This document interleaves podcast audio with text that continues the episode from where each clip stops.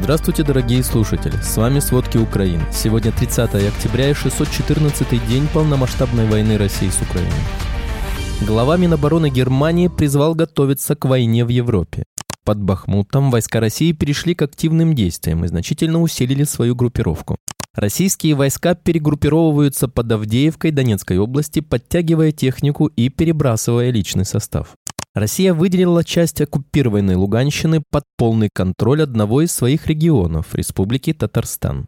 В Махачкале агрессивные протестующие с плакатами в поддержку Палестины искали израильтян в аэропорту и обыскивали машины. Японские исследователи заявили о двух двойниках Путина. Вагнеровец жестоко убил и ограбил пенсионерку. Обо всем подробнее. Вооруженный конфликт на Ближнем Востоке и вторжение России в Украину могут привести к войне в Европе, заявил министр обороны Германии Борис Писториус в интервью ZDF. «Нам нужно опять привыкать к мысли, что в Европе может возникнуть угроза войны», — сказал он. В связи с этим Германия должна быть способна защитить себя. Это касается как Бундесвера, так и общества. Ранее об угрозе масштабной войны предупредили во Франции и Великобритании. 30 октября на эту тему высказался и глава Минобороны России Сергей Шойгу, который который выступил на форуме по безопасности в Китае. Министр заявил, что Запад может спровоцировать прямое военное столкновение ядерных держав, поддерживая Украину в противостоянии с Россией. Он подчеркнул, что подобный сценарий чреват катастрофическими последствиями. Под Бахмутом войска России перешли к активным действиям и значительно усилили свою группировку. Об этом сообщил командующий сухопутными войсками ВСУ генерал-полковник Александр Сырский. Особую активность они проявляют в районе Купенска, где пытаются продвинуться вперед сразу на нескольких направлениях. Российские войска пытаются остановить продвижение украинских сил и восстановить утраченное положение, используя десантные подразделения. Также на отдельных участках Россия использует штурмовые группы из отрядов «Шторм-З». При этом армия России поддерживает свои действия плотным огнем артиллерии и минометов. Постоянно увеличивается применение дронов «Камикадзе». Российские войска перегруппировываются под Давдеевкой Донецкой области, подтягивая технику и перебрасывая личный состав, поэтому в ближайшие дни там ждут новую волну штурмов. Об этом заявил глава Авдеевской городской военной администрации Виталий Барабаш. Он также рассказал о ситуации с Авдеевским терриконом. По его словам, сейчас террикон находится в серой зоне, то есть нейтральной территории по обе стороны линии фронта. Если бы ВСУ находились на этом терриконе, были бы постоянно под обстрелами артиллерии, так как сейчас там очень много средств разведки, которые позволяют контролировать очень большие площади и дороги. Террикон – это отвал искусственная возвышенность из объединенных и пустых пород. Особого смысла брать его нет, так как даже дети, живущие в этой местности, знают, что играть на нем нельзя из-за риска провалиться и не выбраться. Также вопрос со снабжением ВСУ в этом районе становится все острее. Генерал-полковник Михаил Теплинский, командующий ВДВ России, вероятно, назначен новым командующим российской группировкой войск «Днепр», которая действует на Херсонском направлении. Он заменил генерал-полковника Олега Макаревича. Об этом идет речь в новой сводке Института изучения войны. Относительно Макаревича российские блогеры пишут, что его отстранение давно назрело из-за ситуации на Херсонском направлении, а слухи об увольнении появились на прошлой неделе. Халатность Макаревича и отсутствие командной инициативы привели к неоднократным рейдам ВСУ на восточный берег Херсонской области. Увольнение Макаревича указывает на то, что Кремль или российское военное командование могут быть достаточно обеспокоены новыми, более масштабными, чем обычно, операциями Украины на восточном левом берегу Херсонской области.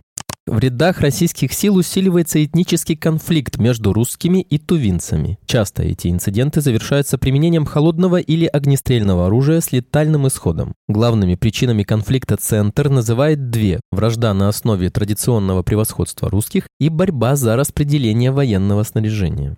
Сегодня утром российские войска нанесли ракетный удар по судоремонтному заводу в Одесском районе. В результате атаки начался пожар, который уже потушили. Повреждены административное здание и техника предприятия. Мониторинговые телеграм-каналы сообщали о пусках из оккупированного Крыма противокорабельных ракет «Оникс». Среди пострадавших четыре человека. Все госпитализированы в состоянии средней тяжести. В Севастополе сегодня прогремели несколько взрывов. Россияне заявили, что работает ПВО. Над городом видно дым. Столб поднимается в районе Севастопольского морского завода. Издание «Крымский ветер» сообщило о задымлении в Южной и Стрелковой бухтах. Также предполагают, что могло быть попадание по аэродрому в Новофедоровке. В ту сторону поехали пожарные машины. В ночь на 30 октября россияне заявили об очередных взрывах в Севастополе и атаке двух надводных дронов. Афипский НПЗ, который обеспечивал топливом войска России, атаковали два беспилотника СБУ. Такие объекты являются важной целью, ведь только за прошлый год на предприятии произвели более 7 миллионов тонн авиационного горючего, которое использовалось для военной авиации, ежедневно атакующей Украину. В результате спецоперации СБУ поражено несколько новых установок завода, на которых такое топливо перерабатывалось, что стало серьезным ударом по российским силам. Тем временем россияне заявили, что на территории территории НПЗ произошло локальное возгорание, которое якобы было оперативно ликвидировано службами завода в течение получаса. Россия выделила часть оккупированной Луганщины, агломерацию Северодонецк-Лисичанск-Рубежная, под полный контроль одного из своих регионов – Республики Татарстан. Делегация из Татарстана во главе с его премьер-министром Алексеем Есошиным осуществила незаконный визит на временно оккупированные территории Луганской области. Особое внимание они уделили Лисичанску. Также рабочим из Татарстана местные оккупационные администрации отдают жилье. В то же время Татарстан курирует программу перевоспитания местной молодежи имеющую цель сделать из них современных янычар, объясняет Центр. В течение октября около 200 детей были вывезены в лагерь в Казани, где проводятся мероприятия по изменению их самоидентичности. Также Татарстан будет финансировать открытие центров тестирования по программе «Готов к труду и обороне». Это современная российская форма советского спортивно-парамилитарного воспитания молодежи. Программа отмечает нацсопротивление, содержит пропагандистскую составляющую и агитацию к участию в парамилитарных организациях вроде юнармии или молодежного актива партии «Единая Россия».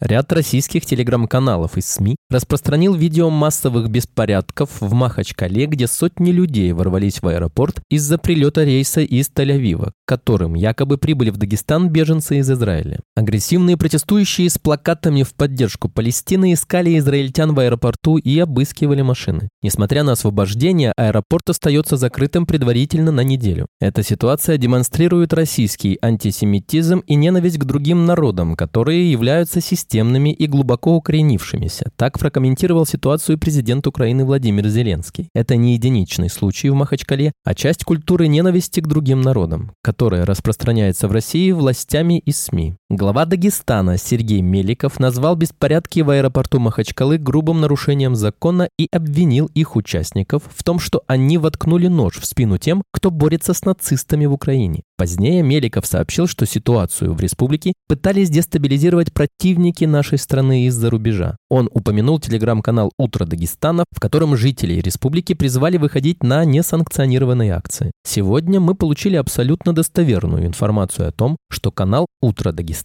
администрируется и регулируется с территории Украины предателями-бандеровцами, сказал Меликов. Премьер Финляндии Петтери Орла высказал мнение, что переговоры Украина-ЕС относительно членства могут начаться в декабре. Об этом он заявил на заседании партийного совета коалиционной партии. Премьер Финляндии добавил, что через неделю будет подготовлен отчет о том, как страны-претенденты продвинулись в выполнении требований для присоединения к Евросоюзу. Напомним, 28 февраля 2022 года, через 4 дня после начала полномасштабного вторжения России, президент Украины Владимир Зеленский подписал заявку на вступление Украины в Европейский Союз. Еврокомиссия 17 июня 2022 года рекомендовала предоставить Украине статус кандидата в члены ЕС и выдвинула 7 условий для начала переговоров о вступлении. Украина создала все необходимые условия для начала переговоров, реализовав 7 рекомендаций ЕС. Японские специалисты по распознаванию лиц и голосовой идентификации подтвердили набирающую популярность теорию о наличии у Владимира Путина двойников, которые замещают президента России на публичных мероприятиях, пишет британский таблоид The Sun. Проанализировав различные выступления Путина с использованием технологий искусственного интеллекта, японские эксперты пришли к выводу, что у российского президента есть по крайней мере один двойник. А с большой вероятностью и второй. В качестве реального был выбран Путин, который в мае 23 года проводил парад на Красной площади. При сравнении черт лица японские специалисты выяснили, что президент, который в декабре 22 года поехал по Крымскому мосту за рулем автомобиля Mercedes, лишь на 53% совпадает с Путиным на параде. Еще меньше, лишь 40% совпадения, японские эксперты обнаружили у парадного Путина с президентом, который в марте 23 года совершил поездку в Мариуполь. На кадрах, показанных тогда государственным ТВ, прежде избегавший близких контактов Путин на автомобиле ехал по превращенному в руины городу, а затем инспектировал строительство жилого квартала, общался с людьми и посещал, как утверждалось, трехкомнатную квартиру в процессе раздавая указания вице-премьеру Марату Хуснулину. Совпадение черт Путина в Мариуполе с Путиным на Крымском мосту и вовсе составило лишь 18%, утверждают японские исследователи. Согласно их выводам, и анализ ясно указывает на вероятность по меньшей мере двух двойников. Российское правительство выступило против закупки в Индии лекарств на зависшие в стране рупии, которыми индийские компании платят за поставки российской нефти. Это следует из ответа Минпромторга вице-спикеру Госдумы Вячеславу Даванкову, который предложил главе ведомства Денису Мантурову закупить индийские лекарства на рупии и завозить их в Россию по параллельному импорту. В ответе Минпромторга поясняется, что такой подход может негативно отразиться на качестве и безопасности и привести к тяжелым последствиям последствиям для жизни и здоровья россиян. В 2022 году индийские производители установили 13% всех импортных лекарств в России на сумму более 567 миллионов долларов. Но у русских властей остается вопрос к качеству этих медикаментов. По данным Минздрава России, доля изъятых в 2022 году недоброкачественных лекарственных средств, выпущенных производителями Индии 28 серий, составила 48,3%, за 2021 год 35,1%, говорится в ответе Минпромторга. В конце августа бывший глава банка «Открытие» и ВТБ-24 Михаил Задорнов поднял вопрос о заблокированных в Индии рупиях, на которые Россия не может ничего купить. По его словам, резкое ослабление рубля по отношению к доллару, евро и юаню в августе было напрямую связано с невозвратом валютной выручки от экспорта в Индию. По данным следствия, поздно вечером 2 июля в поселке Белоярский Свердловской области в частный дом 81-летней Марии Неживых проник бывший вагнеровец. Он зверски избил ее поленом по голове, украл деньги и украшения. Во время избиения в соседней комнате находился страдающий от деменции муж пенсионерки. Он все слышал, но не мог ей помочь. Пострадавшую утром обнаружил социальный работник. Нападавшего удалось задержать через три месяца после нападения. Убийцей оказался 41-летний вагнеровец Владимир Щербаков. Свою вину он полностью признал. Щербаков родом из Амурской области. Там он был осужден за кражу, а уже в колонии мужчина завербовался в ЧВК «Вагнеры» и отправился в Украину. По данным следствия, Щербаков был помилован в апреле и все полученные деньги пропил уже к лету. Оставшись без денег, он решился на грабеж. Родственники пенсионерки опасаются, что убийца их матери снова завербуется на войну и снова будет помилован президентом. В стране просто не существует больше закона. Мало того, что они выпустили убийц на свободу, нет гарантии, что они не сделают это снова, рассказал корреспонденту «Московское время» сын погибшей. Спасибо, это были все главные новости о войне России с Украиной к этому часу. Помните, правда существует, а мы стараемся сделать ее доступной. Если вам нравится то, что мы делаем, пожалуйста, поделитесь этим подкастом с друзьями в России. Также, если вы хотели бы помочь нам делать материалы еще более качественными, пожалуйста, оставляйте фидбэк. Это очень важно для нас и для распространения правдивой информации. До встречи.